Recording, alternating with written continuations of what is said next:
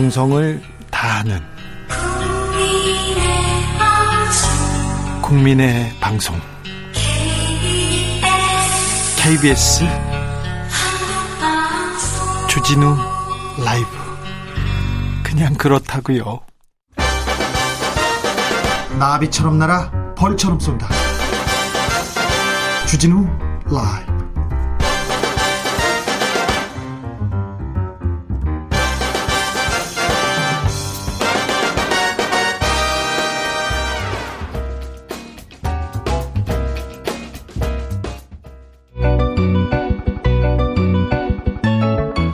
한층 날카롭다, 한결 정확하다, 한편 세심하다.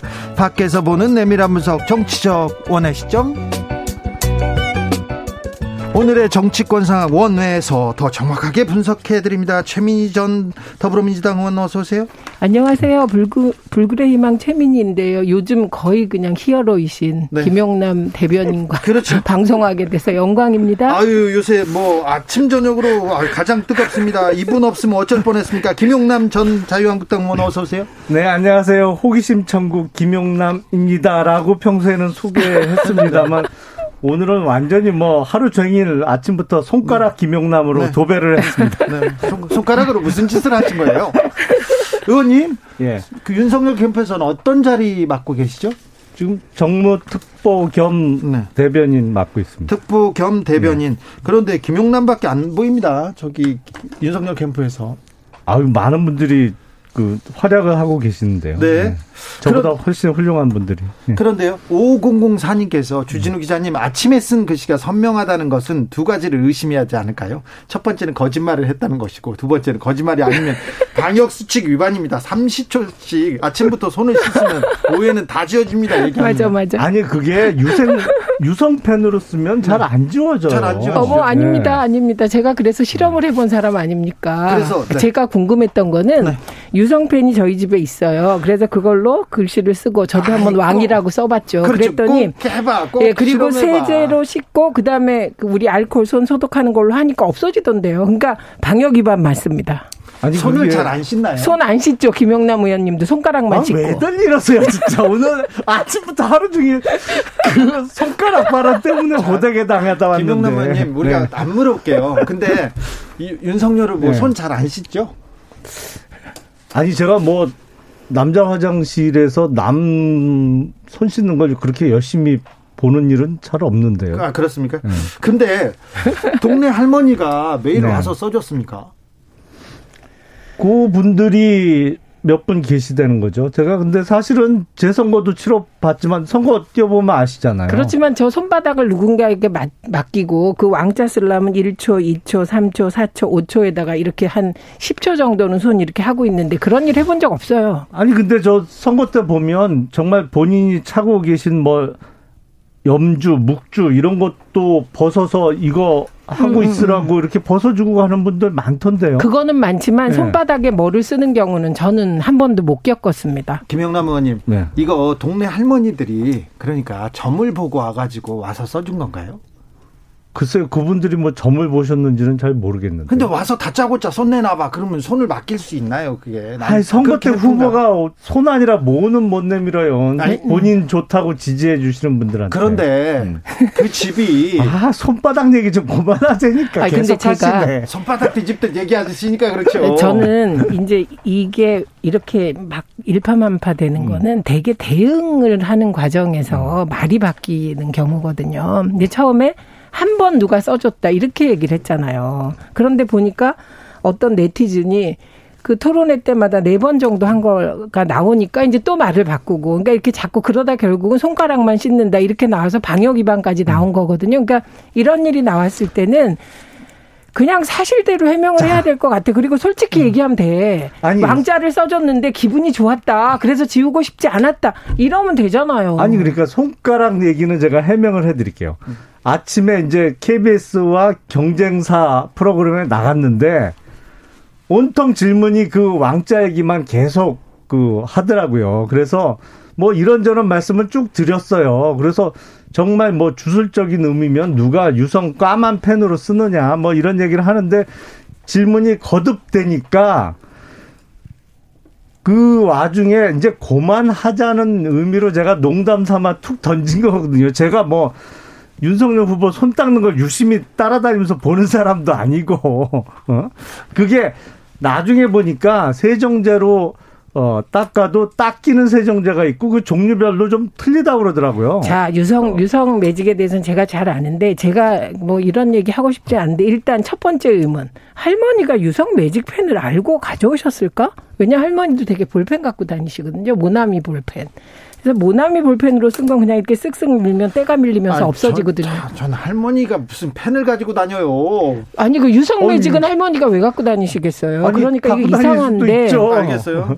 그런데 중요한 거는 이게 이제 왕자를 쓸 수 있다고 생각합니다. 저는 본인도 쓸 수 있다고 생각해요. 그리고 특히 토론회나 이런 거 갈 때 왕자를 쓰면 힘이 불끝나서 잘할 수도 있다고 생각을 해요. 네, 그렇게 믿을 수도 있죠. 네, 그리고 믿으면 어떻습니까? 그럴 때 솔직하게 아, 이거 그냥 뭐 가까운 사람이 써줬다. 그리고 뭐 가능하면 안 지우고 싶었다.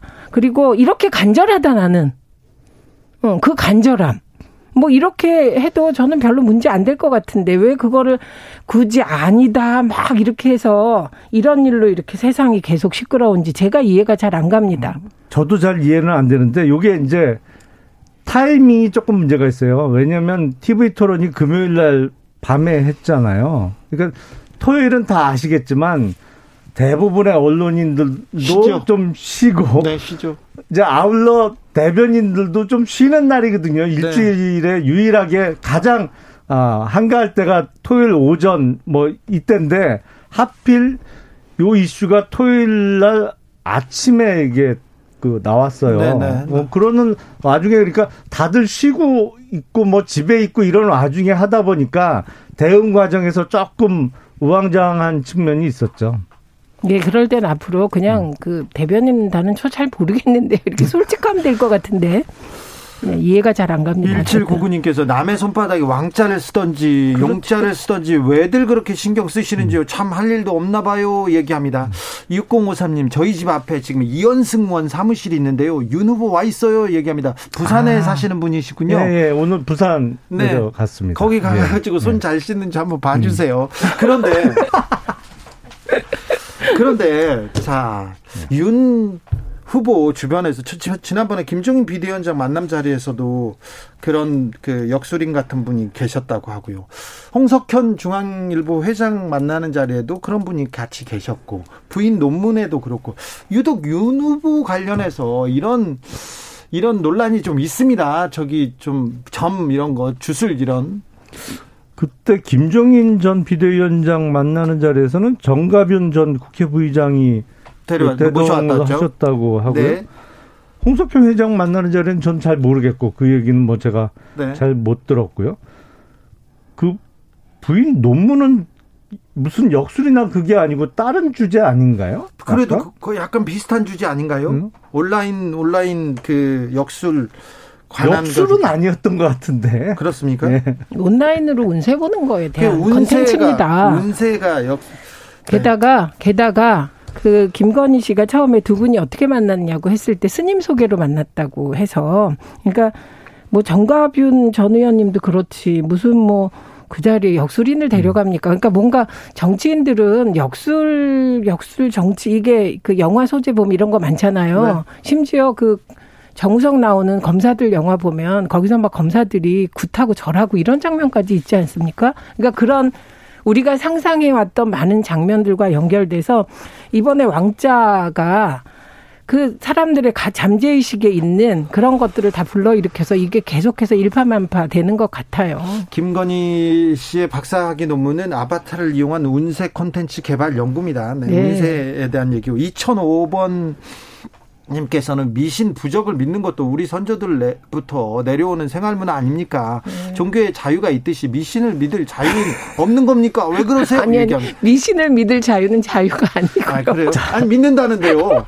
그래서 저는 그 전보는 자유를 정치인에게 허하라. 뭐 이렇게 차라리 적극적으로 나가시면 좋을 것 같습니다. 김용남 의원님 만약에 왕자를 쓰고 나갔다고 하면 TV 토론에 나간다고 하면 말렸을 거 아니에요. 그렇지. 그 이게 지도자가 왕자를 쓰고 다닌다. 이게 어떤 의미로 받아들일지 그건 아셨을 거 아니에요. 그럼 말렸을 거 아닙니까? 아니 자꾸 이상한 의미를 부여하고 막 그걸 갖고 키우고 공격을 당 내외에서 해서 그렇지. 뭐 생각하기에 따라서는 좀 귀엽지 않나요? 귀여워요? 네, 왕자 귀엽다. 네, 아니 빙고. 근데 이게 더 소름 끼치는 일은 한 인터넷 유저가 3월 21일 올해 곧 윤석열 전 총장은 손바닥에 왕자를 새기고 나올 거다. 주의해라. 아, 그래요? 예, 이런 콘텐츠를 3월 21일 날 적은 게 돌고 있습니다. 그래서 지금 거기에 덧붙여서 혹시 김건희 씨의 손바닥엔 비가 써 있지 않냐. 이런 것까지 같이 돌고 있더라고요. 그럼 또 나중에 뭐 최근에 만들어진 콘텐츠 아닐까요? 3월 아니요. 3월 21일로 뭐 그런... 찍혀 있습니다. 날짜가. 그거는 수정이 안 되거든요. 신기하죠?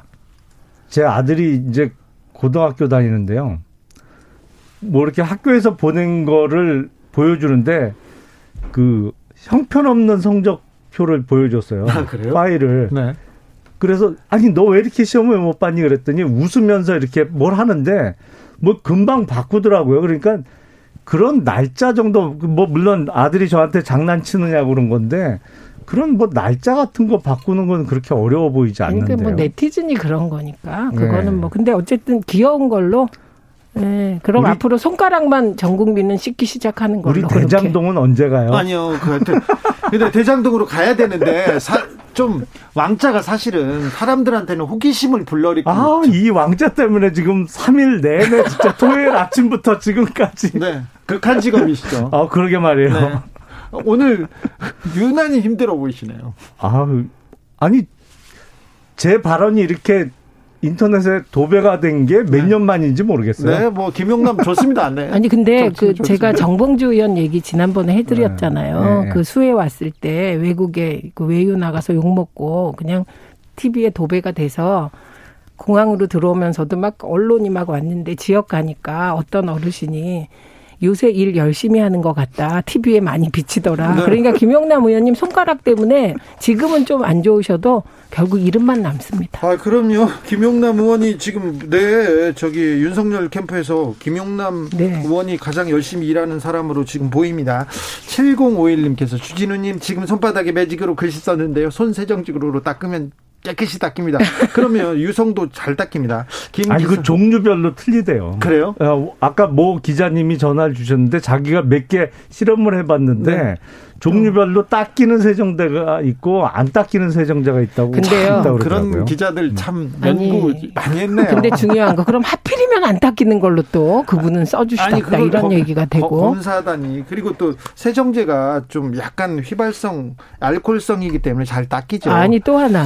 잘 안 닦이는 것도 알코올 들어간 손 세정대로 닦으면 닦입니다. 네, 열심히 안 닦았습니다. 네. 김기선님께서 참나 큰 결정을 내릴 때 역수를 의지하면 나라가 되겠냐고요. 이렇게 얘기하는데 이런 좀 의혹 받을 수 있습니다. 6642님 이해창 후보 그때 차 번호가 2002번이었잖아요. 2002 사용해서 만신창이 됐었죠. 그거 기억나네요. 네. 그렇죠. 그런데 이제 왕자에서 넘어가고 싶죠. 아침에도 말씀드렸습니다만 이제 진짜 왕뚜껑도 안 먹을 거예요. 네, 알겠습니다. 네. 그런데 왜 동네 할머니가 점 보고 와서 적어준 거 아닙니까? 모른다니까요. 점을 보고 오셨는지 뭐 어떻게 했는지 그 집은요 주상복합이고 굉장히 보안이 철저한 집인데 동네 아줌마가 나왔어 이렇게 들어올 수도 없는데. 아니 근데 그 왕자를 보면. 그러니까 남이 써준 거는 분명한 것 같아요. 네. 그러니까 그 손가락 쪽 획이 더 굵어요. 굵고 길어요. 그러니까 본인이 쓰면 보통 이렇게 위서부터 쓰면 이 아래쪽이 길어지는데 이 보니까 위쪽이 긴 거로 봐서 그 본인이 쓴 건 아니고 다른 사람이 없는데 제가 지금 써보니까 의도적으로 그렇게 길게 쓰지 않으면 보통은 맨 밑에 획이 길게 이렇게 써지거든요. 자, 그런데 다른 문제에 대해서는 국민의힘에서 다른 후보들도 공격하지 않았는데 이 문제에 대해서는 왕자에 대해서는 막 공격하고 나오니까 좀 서운하시겠어요? 이것도 선거구 일종의 당내 경쟁이니까 뭐 그럴 수 있는데, 아유, 이거는 정말 말꼬리 잡기가 너무 심한 것 같아요. 근데 윤석열 후보 측의 대응도 재밌었어요. 재밌었어요? 누구는 빨간 속옷 입고 다닌다, 이런 거. 저희 6시 2부에서 이어가겠습니다. 손 좀 씻고 올게요. 주진우 라이브 2부 시작했습니다. 지역에 따라 2부부터 함께 하시는 분들 계시죠? 어서 오십시오. 잘 오셨습니다. 1부가 궁금하다, 듣고 싶다 하시는 분들은 유튜브에서 주진우 라이브 검색하시면 됩니다. 7시 끝나고 7시까지 함께 하시고 그 이후에 들어가시면 됩니다. 라디오 정보센터 다녀오겠습니다. 조진주 씨. 정치적 원의 시점 김용남, 최민희, 김용남 두 분 함께하고 계십니다. 4716님께서 10가지 세정제 사와서 쓰고 지우고 했는데요. 다 지워져요. 약사님이 세정제는 유성 매직 다 지우는데 해나는 안 지워진대요. 혹시 해나를 했나요? 안 그랬을 거예요. 뭐 해나까지. 557님께서 불량 세정제도 없는 사람들은 쓰게 해야 됩니다. 불량 세정제도 없는 사람들은 쓰게 해야 된다고 합니다. 불량 세정제 쓰면 안 되는데. 네. 아, 왕자 얘기는 여기까지 할까요? 그런데 다른 뉴스에서 김용남 의원 얘기가 또 나오네요. 네. 근데 제가 그런 거 다 떠나서 네. 그 윤석열 전 총장은 김용남 의원 없으면 어떻게 할 뻔했나. 그러게요. 네, 이런 생각이 듭니다. 네. 일부러 이렇게 앞에 나가가지고 화살을 맞아주시는. 손가락으로 만신창이가 됐습니다. 손가락으로 그 화살을 다 막고 있습니다. 손가락으로. 알겠습니다. 아, 대장동으로 가볼까요? 네, 대장동 관련해서 잠깐 그 이재명 후보의 발언 듣고 오겠습니다. 성남시는 단 하나의 개발 사업에서 5,500억 원이라고 하는 엄청난 규모의 개발 이익을 정말로 위험을 감수하면서 제가 저의 정치적 위험이죠. 제가 이럴 줄 알았어요. 이 특수부 수사하고 공격할 줄 알았습니다. 그 위험을 부담하고 제가 만들어낸 모범 사례다. 이 말씀을 꼭 드리고 싶습니다. 대장동은 모범 사례다. 나는 열심히 했다. 나는 떳떳하다고 계속 얘기했습니다. 네. 아, 하실 말씀 있으시죠? 김용남 의원님. 아니 근데 저 정도로 말 바꾸기를 잘하고 정말 얼굴이 두꺼워야 정치를 오래 하나 봐요. 지금 오래 안 했어요? 본인의 가장 아끼던 신복 두 사람 중에 하나가 범죄를 저지른 게 확인이 돼서 구속이 됐는데 그 문제가 된 사업을 지금도 잘한 사업이다 이렇게 궤변을 늘어놓으시니까 듣는 사람은 황당한 거죠 사실은. 아니 가장 아끼던 신복이라뇨. 그 신복을 그런 때 씁니까? 이게 대충 규정을 보면 측근이라 함은 가장 정확하게 딱 들어맞는 얘가 오세훈 시장의 강창원이에요. 비서실장을 했죠. 네. 그런데 그분이 파이시트 연관돼서 감옥을 살았어요. 여러 논란 끝에. 그런데 오세훈 시장이 재보궐선거할 때 강창원이 와서 선거를 돕습니다. 네. 그리고 그때 저런 그 구속된 전력이 있는 자를 왜 쓰냐 그랬더니 아, 나는 이게 저 사람이 서울시에 같이 들어가야지. 들어가서 자리를 맡아야 측근이지. 선거 도와주는 게 뭐가 측근이야. 그랬는데 그다음에 뭘로 썼습니까? 민생특보로 썼죠. 그런 관계를 측근이라고 하는 겁니다. 그런데 이 유동규라는 사람은 실무자로 그 사람의 그 일처리를 쓴 거지. 그 사람이 신복이면 지금 캠프에 있어야죠. 사실은 캠프에 있었죠. 잠깐 네? 말씀을 드리면 잠깐만요. 캠프에 있었다는 근거 되세요. 문화일보하고 인터뷰를 하면서 유동규 씨가 캠프 일을 도우면서 개인 일도 하고 있다라고 얼마 전에 인터뷰한 내용이 있어요. 그 이후에 말을 바꿔갖고 캠프에 관여 안 한 것처럼 말을 바꾼 거죠. 아니 그 사람이 아니 문화일보 기사가 분명히 있어요. 인터뷰 아니 기사가. 문화일보에 그 사람이 지금 유동규가 거짓말쟁이 사기꾼 비리 혐의자라는 거 아닙니까? 그 사람 말을 어떻게 믿어요?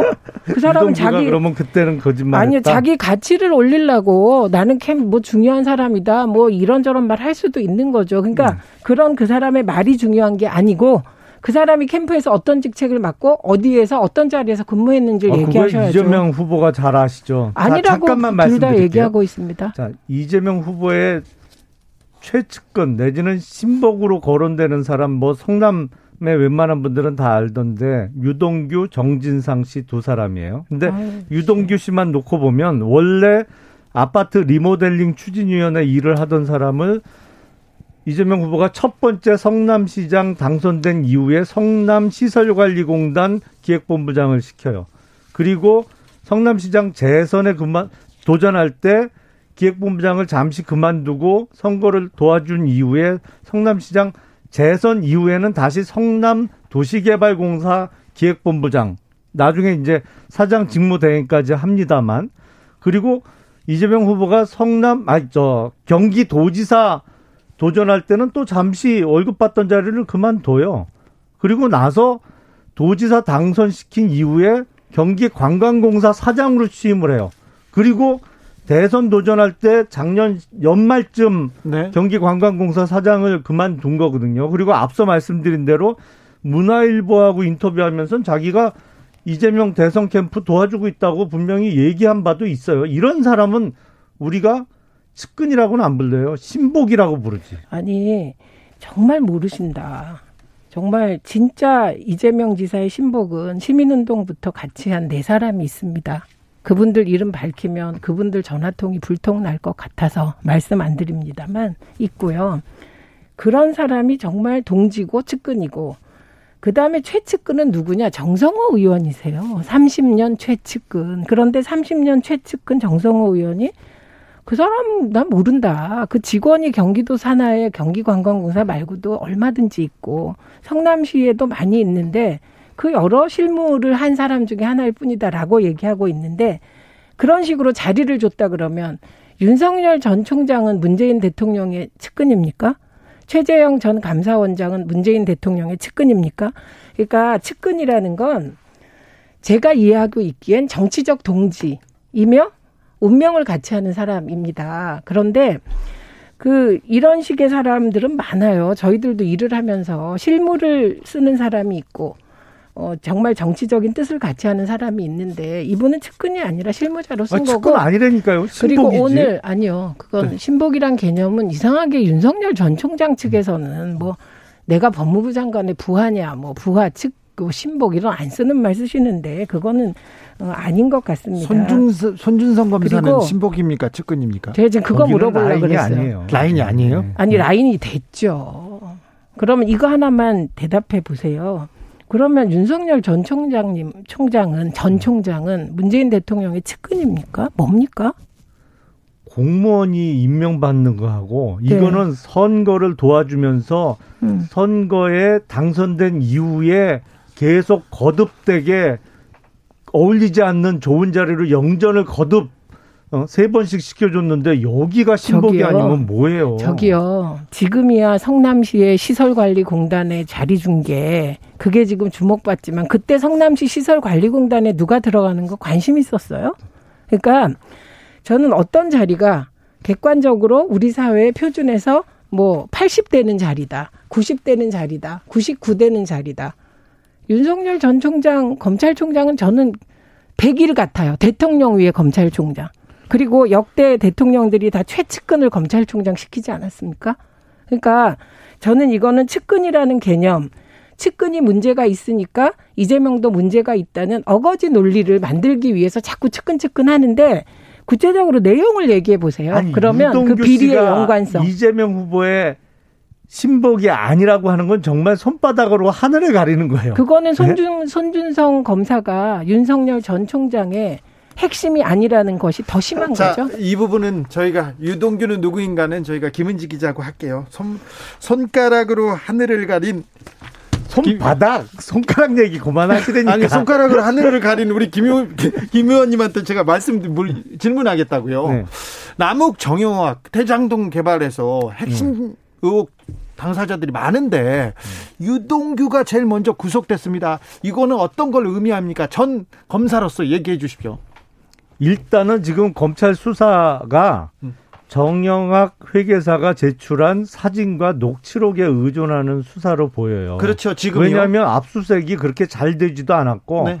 압수수색 범위가 넓지도 않았어요. 그렇죠. 너무 좁았어요. 네. 그러니까 그 녹취록에 나온 얘기가 주로 유동규 씨와 관련된 얘기가 가장 명확하게 드러난 것으로 보여요. 그렇죠. 그렇다면 정영학 씨가 선택적으로 녹취록을 만들어서 제출했을 가능성이 있잖아요. 그건 아니죠. 왜냐하면 사실은 김만배 씨하고 유동규 씨하고 둘이 만난 자리는 정영학 씨가 낄 수가 없었잖아요. 네. 그러니까 녹취할 수 있는 기회가 왔을 때 한 거지. 그리고 그것도 그전부터 한 게 아니고 비교적 최근부터 한 것 같아요. 그러니까 본인이 할 수 있는 기회는 활용을 했겠지만 사실은 정영학 씨가 녹취하지 못한 더 뒷얘기가 훨씬 많겠죠. 그런데 저도 얘기죠. 네네. 네, 우선 저는 남욱, 정영학 이분들은 김만배 이분들이 사실 몸통이죠. 왜 몸통을 엉뚱한 데서 찾습니까? 네. 몸통은 지금 일부에서는 SK 쪽이라고 얘기하는 분도 누가 있습니다. 누가 봐도 이재명 후보죠. 왜 엉뚱하게.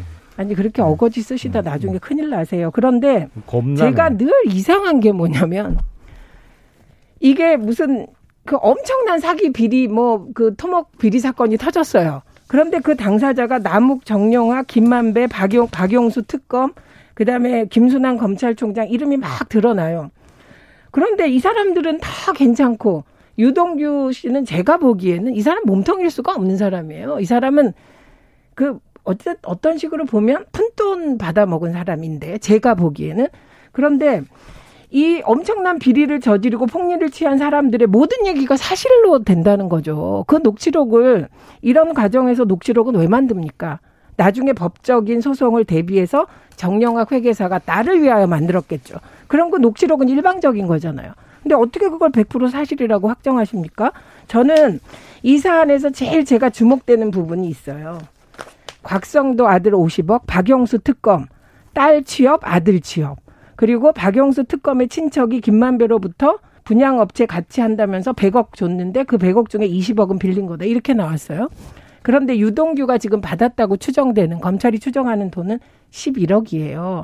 액수만 봐도 박영수 특검하고 곽상도 아들 쪽하고 그다음에 이 모든 돈을 줬다는 사람이 김만배인데 왜 김만배는 멀쩡합니까? 아니 그거는 이제 사실과 조금 다른 어디가 다른가요? 그러니까 제 말 중에 다른 부분만 얘기해 보세요. 곽상도 아들 50억. 유동규가 김만배 씨와 얘기하면서 일단 김만배 씨가 내가 번 돈에 사실은 김만배 씨 명의로 돼 있는 돈이 한 5천억쯤 되는 것 같아요. 배당금하고 5천? 화천대유의 그 분양 수익까지 합치면 왜냐면 화천대유 1호가 100% 김만배 씨 소유로는 돼 있잖아요. 형식적으로. 네. 그리고 천화동인 네, 네, 네. 1호가 지금 1,208억이 배당됐죠. 김만배 씨 100% 소유로 돼 있고 화천대유도 김만배 씨 100% 소유로 돼 있어요. 근데 거기 배당이 550억 받았고 분양 수익이 적어도 3천억 내지 4천억 이상 분양 수익이 났기 때문에 그거 합치면 5천억이 좀 넘어요. 근데 아닙니다. 김만배 씨가 내가 번 돈의 절반 정도를 주겠다고 했다는 거 아니에요. 그리고 우선 700억 정도를 어떻게 넘겨갈 거냐 이걸 논의했다는 녹취록 내용이 있는 거로 봐서 11억은 사진 찍힌 게 11억 정도고 나머지 추적이시잖아요. 700억 1차 그리고 나머지 수익 배분 이거는 추후에 논의가 계속 앞으로 될 문제죠. 자, 이 복잡한 게 왜 복잡하냐면요. 그 토지 기반공사해서 토지를 분양한 대금에서 1차 이익이 발생하고요. 네. 2차 이익은 아파트 분양에서 발생해요. 지금 말씀하시는 화천대유가 전체적으로 벌어들였다는 돈 있잖아요. SK 다 포함해서 그거를 국민의힘 쪽이 7천억 뭐 이렇게 얘기하잖아요. 근데 그 안에는 아파트 분양 대금이 포함되어 있는 거예요. 근데 여기에서 확실한 하나 제가 말씀드릴게요. 화천대유가 5개 사업지를 그중에 미리 그 수의 계약했다고 난리 났잖아요. 이건 뭐 별 문제도 없는 건데 그중에 2개를 SK 쪽에 따로 떼어줬다는 거 아니에요? 그럼 SK 쪽이 그 2개를 분양해서 얻은 이익은 SK가 가져간 거예요, 이미. 그러니까 저는 지금 가장 큰 트릭은 화천대유가 5천억 벌었다, 7천억 벌었다. 이게 트릭이라고 생각합니다. 왜냐하면 당장에 SK의 최기원 씨가 나타나서 내가 400억 그 키넨 파트너스를 통해서 투자했고 나는 초기에는 950억 벌었다는 거 아닙니까? 그러면 지금 얘기하는 그 액수에서 950억은 딴 데로 나간 거예요. 그러니까 저는 이걸 이렇게 저렇게 다 계산하고 나서 해야 될 얘기를 온갖 추측으로 지금 하고 있는 이게 가장 문제라고 보고요. 그다음에 그 유동규가 우리 700억 줄까 어쩔까 이런 얘기 했다는 거. 근데 이번에 구속영장 청구할 때 그거 들어갔어요? 안 들어갔잖아요. 구속영장 청구할 때 들어간 내용은 모든 언론을 종합해보면 11억에 대한 거. 그리고 배임입니다. 그러면 제가 아까 말한 곽상도 아들 50억 이건 사실 박용수 특검 관련하여 박용수 특검 친척에게 분양업체 쪽 사람 100억 준 거 그리고 딸 취업 아들 취업 딸은 심지어 아파트 분양까지 받았으니까 박영수 특검 쪽에 최소한 115억 제가 보기에. 이게 구찌가 제일 크잖아요. 그런데 왜 여기부터 수사 안 합니까? 비방송 용어를 방금 사용하셨네요. 죄송합니다. 네. 목이요. 자, 수정합니다. 몫으로 수정합니다. 설명을 드릴게요. 유동규 씨가 검찰의 소환 요구에 불응했어요. 네. 그리고 거듭 나오라고 했는데 응급실로 가버렸잖아요. 네. 그러니까 가서 할 수 없이 체포를 했어요. 체포를 하면 48시간, 그러니까 이틀 안에 구속영장을 청구를 해야 돼요. 네. 그러니까 사실은 이 사건의 전말을 다 밝힐 만한 시간적 여유도 없고 이제 수사 시작이에요. 구속영장에 적히는 범죄 사실은 지금까지 수집된 증거로 소명이 가능한 범위 내에서만 적을 수밖에 없습니다. 그러다 보니까 사진 찍힌 11억하고 업무상 배임, 그러니까 지금 뭐... 성남도시개발공사 몫으로 가야 될 거를 뭐 규정을 바꿔서 화천대유에 몰아준 거를 이제 업무상 배임으로 구성을 해서 한 거고 영장 범죄 사실은 정말 최소한의 것만 들어간 거예요. 그러면요. 앞으로 수사를 하면 업무상 저기요. 배임뿐만 아니라 이 뇌물 액수가 이게 700억이 될지 뭐 1000억이 넘어갈지. 그냥 1조라고 하세요. 1조를 유동규가 먹었다고. 유동규를 옹호할 생각은 전혀 없습니다. 유동규 거라고 저는 전혀 생각 안 해요. 그럼 누구 거예요? 1조가 되면. 몸통은 따로 있죠. 그 몸통은 따로 있다. 구체적으로 얘기해 보세요. 아니, 그럼 21억은 누가 먹은 겁니까? 이재명 후보가 얘기를 했잖아요. 대장동 사업 본인이 설계했다고. 그리고 성남시 조례와 성남도시개발공사의 정관을 보면 사업의 주요 내용은 다 성남시장에게 사전 보고하고 결재받도록 돼 있어요. 그리고 잠깐만요. 당시 이재명 성남시장이 이 사업과 관련해서 결재한 서류들도 많고요. 당연하죠. 근데 어떤 서류도 똑같이 있냐면 이재명 지사가 2010년에 시장으로 당선되어서 공영개발로 돌리려고 할 때 성남시의회 새누리당 시의원들이 반대한 기록도 다 나와 있습니다. 알겠습니다. 예, 네. 다 나와 있습니다. 그리고 네. 제가 구체적으로 적시해보라는 건 의혹을 가질 순 있어요. 유동규라는 사람이 11억을 먹었다. 그럼 어떻게 되는 거지 이렇게. 그런데 그 의혹이 확정되지도 않았는데 몸통 하면서 운운하면 저는 이렇게 말할 수밖에 없죠. 그러면 검찰 고발 사주, 검찰의 선거 개입, 그리고 검찰 권력 사유화로 장모 보호했다는 문건 2개. 이걸 보면 이건 국기문란이고 이 국기문란의 몸통은 윤석열 전 총장이다. 그러면 윤석열 전 총장은 스스로 구속됨이 마땅하다. 이렇게 말할 수밖에 없어요. 그러니까 추측 가지고 하지 말고 팩트로 하자고요. 팩트로. 아니 이미 드러났잖아요. 뭐가 팩트가. 드러났어요? 업무상 배임인 게 법원에서 1차적인 인정을 받았고 이 설계 그렇게 자체가 말씀하시면 안 되죠. 화천대유 쪽에 부당한 이득을 많이 몰아준 것 자체가 범죄가 되는 게 소명이 됐고. 안 됐어요. 왜 안 됐냐면 영장이 그럼 어떻게 발부가 됐냐고요. 의원님 수색 영장이나 구속 영장이 발부되면 전부 그게 범죄라면 뭐하러 삼심 제도를 주고 재판을 합니까? 자, 어떻게 그런 말도 안 되는 말씀을 하세요? 대법원 확정될 때까지 무죄라고 주장하시겠네요. 당연하죠. 앞으로. 이제 구속 영장만 나왔잖아요. 아직 기소도 안 했는데. 내가 그랬잖아요. 법원에서 1차적으로 인정을 받았다고. 그러니까 소명이 됐다는 얘기죠. 자, 알겠어요. 그게 수사해볼 구속해서 수사해볼 만하다는 거지 구속영장이 곧 이게 불법이다 확정짓는 거면 재판을 왜 합니까? 근데 기소하지 말지. 뭐 불리하면 대법원 확정될 때까지는 무죄라고 주장하시고 대법원 확정 판결 나와도 박근혜 때 그러셨잖아요. 무죄라고 주장하시고 이런 식으로 하면 토론하면 결론 안 납니다. 한명숙 전 총리는 검찰의 공작 수사에 의한 피해자입니다. 아무튼. 손가락 얘기하다가 다시 대장동으로 오니까 김용남 의원님 목소리가 커지셔가지고요. 네. 여기가 뒤에 있으실 때마다 손가락 얘기를 하시나요? 아니요. 아니 오늘은 손가락의 날이에요. 아니라니까요. 아니 근데 혹시 이 지사를 지지한 사람들이 옛날에 손가락 혁명군이었는데 혹시 숨어있는 손가락 혁명군? 김영현님께서 화천대유 토론만 하다가 부동산 전문가 되겠어요. 그러게요. 자 오늘은 이쯤으로 마무리할까요? 네. 네. 김용남 의원님 특별히 고생 많으셨습니다. 아유. 극한 직업인 것 같아요.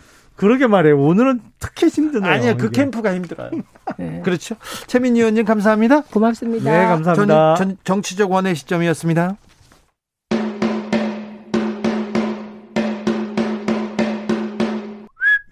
주진우 라이브 텔레파시 게임 주심 전심. 주진우 라이브 청취자 선생님들, 저랑 게임 하나 하시겠습니까? 방법은 간단합니다. 제가 드리는 보기 중 하나를 골라주세요. 그저 촉과 느낌에만 집중하시면 됩니다. 보기 드릴게요. 1번 주스, 2번 주필. 다시 한번 들려드릴게요. 1번 주스, 2번 주필. 정답은 오늘 방송이 끝날 때 주진우 기자가 발표합니다. 샵9730, 짧은 문자 50원, 긴 문자는 100원입니다.